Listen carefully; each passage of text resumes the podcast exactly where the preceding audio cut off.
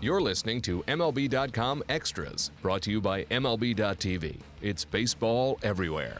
Hey everyone, Tim McMaster here, along with our MLB.com Rockies reporter Thomas Harding. And Thomas, we actually have some breaking news to discuss here on the podcast. We're going to get into a little bit some other things, the big available pieces that are out there with Shohei Otani and Giancarlo Stanton and stuff like that.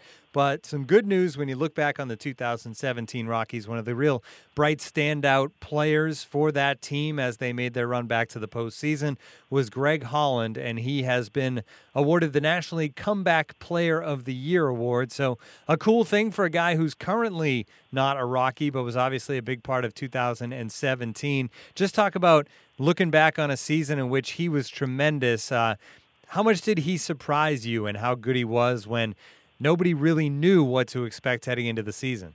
Yeah, that was the key. No one knew what to expect, but when you looked at the contract they gave him, it was a one-year contract, but with a whole lot of incentives in it, and I think they really thought that he was okay. I mean, he was hurt toward the end of the 2015 season and then sat out all of 2016, so part of it was a matter of making sure he was healthy, and a lot of times, you know, when you first come back from it, you just don't know. But when I saw in spring training that he was able to bounce back from appearances, I'm like, okay, this guy is pretty healthy. Now, he never really got back the velocity that he had in Kansas City. It's something that whoever signs him, whether it's the Rockies or someone else, may be able to count on. But this is the thing that sticks out about Greg Holland's season.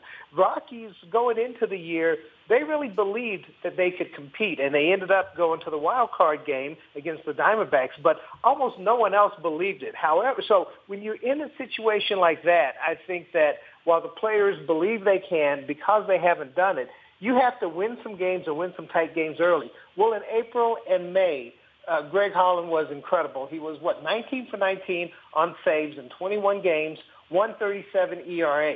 So what that did was, if you're the Rockies and you have a lead late in the game, you're not looking over your shoulder to see if the bullpen's going to blow it. As long as the game got to Greg Holland, it was in the bag, and that made a huge difference because, as you know, they struggled a bit in the second half and down the stretch, but all those wins that they got early really helped kind of build a little bit of a cushion to where even when they did struggle in the second half, they had enough to get to the playoffs. And Greg Holland had a terrible August, that's true, but he did bounce back toward the end of that month and into September and was one of the difference makers once again in them making the playoffs. The Milwaukee Brewers put a really strong push on at the end of the season, but Greg Holland rebounding then made a difference.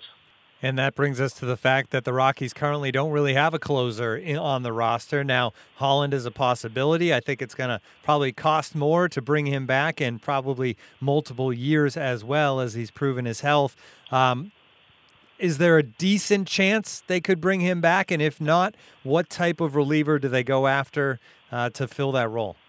Well, yeah, there's a decent chance. You know, there's some built-in advantages. A, he did well here, so Coors Field is not a detriment to him. Now, he will be looking for a multi-year deal, and the Rockies are one of those teams where, you know, you have to be a little bit leery of giving a closer a multi-year deal because if he struggles and your team kind of falls apart, that's a lot of money going to one guy. But they do like Greg Holland a lot. However, you know, when you're looking at it, the entire free agent market, I know they're looking. One thing that I'm wondering if they can do, I know that Alex Colome of the Tampa Bay Rays has been linked to the St. Louis Cardinals, but I really believe he's the type of guy that the Rockies could go after. You know, there's some control for a few years of him. It doesn't really get out of hand, and he's the strikeout type guy that the Rockies need. They love guys who strike people out simply because putting a ball in play at Coors Field, even mishit balls, can be trouble there. So I'm going to put that on the list, but they've been linked to Brandon Kinsler and Wade Davis, and I'm sure that they've made calls on several others who are out there. But Holland makes a lot of sense to come back, but I would think that given how they do things, Colome has 3 years of club control, and that's really important to the Rockies because they never want their salaries to get out of hand. I would not be surprised if they didn't get Greg Holland back if they made a trade for someone like a Colome.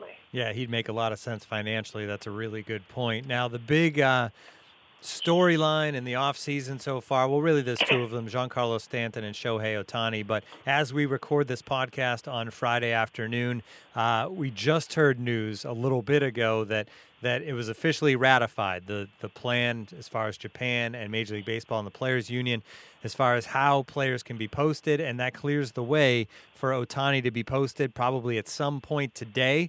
That will open up a 3-week window when he can talk to 29 Major League Baseball teams about playing for them, and money will not be the overriding factor because it's $20 million to his team in Japan and then whatever teams have in their international funds. Now, I know the Rockies aren't at the top of that list as far as international pool money, but if the Rockies were to make a pitch to Shohei Otani, because certainly a guy that could fit in at the top of rotation and play a little bit of outfield if needed would be a nice fit in Colorado. What do you think the pitch from the Rockies would be to try to woo the Babe Ruth of Japan?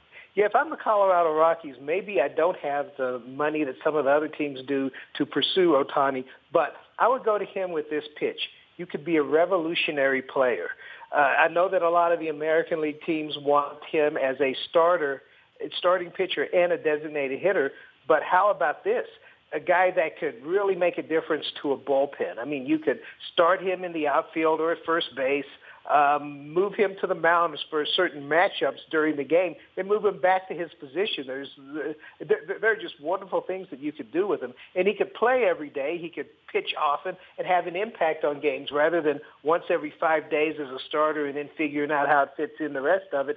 He could be a factor on your roster every single day. That would be the pitch that I would make to him, that not only could he be a star, and I know he's talked about being a two-way player and wants to hold on to that, he could be a revolutionary two-way player, and that would be the pitch I'd make. I like it. I like that pitch. Now, he also swinging in the thin air of Colorado. That would be a decent situation for him as well. And speaking of that, I know there's no rumors out there about the Rockies trying to make a trade for Giancarlo Stanton, and that contract in no way fits into the way Colorado is built right now. That being said, have you ever thought about what it would be like to watch Giancarlo Stanton have 81 home games at Coors Field, Thomas? I tell you what, if I'm the Colorado Rockies, Giancarlo Stanton, or any fan of the home run, I would love to have him at Coors Field for 81 games. Are you kidding me? He has hit some colossal bombs there. And you know what? I wonder if the Rockies could swing a deal for him because right now the Marlins are trying to get rid of the money. Now, what you'd have to do is probably talk Stanton into some sort of relinquishing of some years, maybe later down the road, or maybe Major League Baseball can get involved and help out. I mean, because I think baseball would love to see a guy come here and set records. But I want to kind of turn it a little bit differently. The rumors right now have the Giants being the obvious team, with the Cardinals also having looked at the Marlins. But if that deal goes down with the Giants, and one of the names that's come up is Joe Panik going to the Marlins, but if somehow the deal happens without trading Dee Gordon to the Giants, if I'm the Rockies, I take a look at that. Dee Gordon, there is cost certainty with him. Now, granted, there's the current second baseman, excellent player, D. J. LeMahieu. Certainly this is not a thing of get rid of D. J. LeMahieu, but he's in his last year of arbitration, could be a free agent next year. Dee Gordon is signed for a few years down the road. What if you were able to get Dee Gordon in here? Now, he would not be the leadoff hitter because you have Charlie Blackmon, and I think Charlie Blackmon, to me, is an ideal leadoff hitter because he gets on base for the simple fact that people are afraid to throw him strikes because the ball can end up over the fence. But could you imagine Dee Gordon hitting second behind Charlie Blackmon with the speed and the ability to hit to all fields? And he's a good on base. He's developed into a pretty good on base guy, and he plays second base. And where that can help you down the road is, say, that Charlie Blackmon, who also is in his last year of arbitration, say that he goes elsewhere, then Dee Gordon becomes your leadoff hitter. So that's a creative and probably a bit crazy trade idea that I have just sitting here playing around on a computer. But hey, this is the time of year for that kind of stuff. I like it. I like it a lot. And the fact is that the Marlins are probably looking to get rid of more salary than just Stanton. So we've heard other names, Yelich and Gordon and Marcell Ozuna, as guys that could also be dealt. So who knows? That'd be neat. It'd be neat seeing him in Colorado on a team like that. So good stuff as always. This has been MLB.com Extras, our Rockies edition. For Thomas Harding, I'm Tim McMaster. Tune in again next time.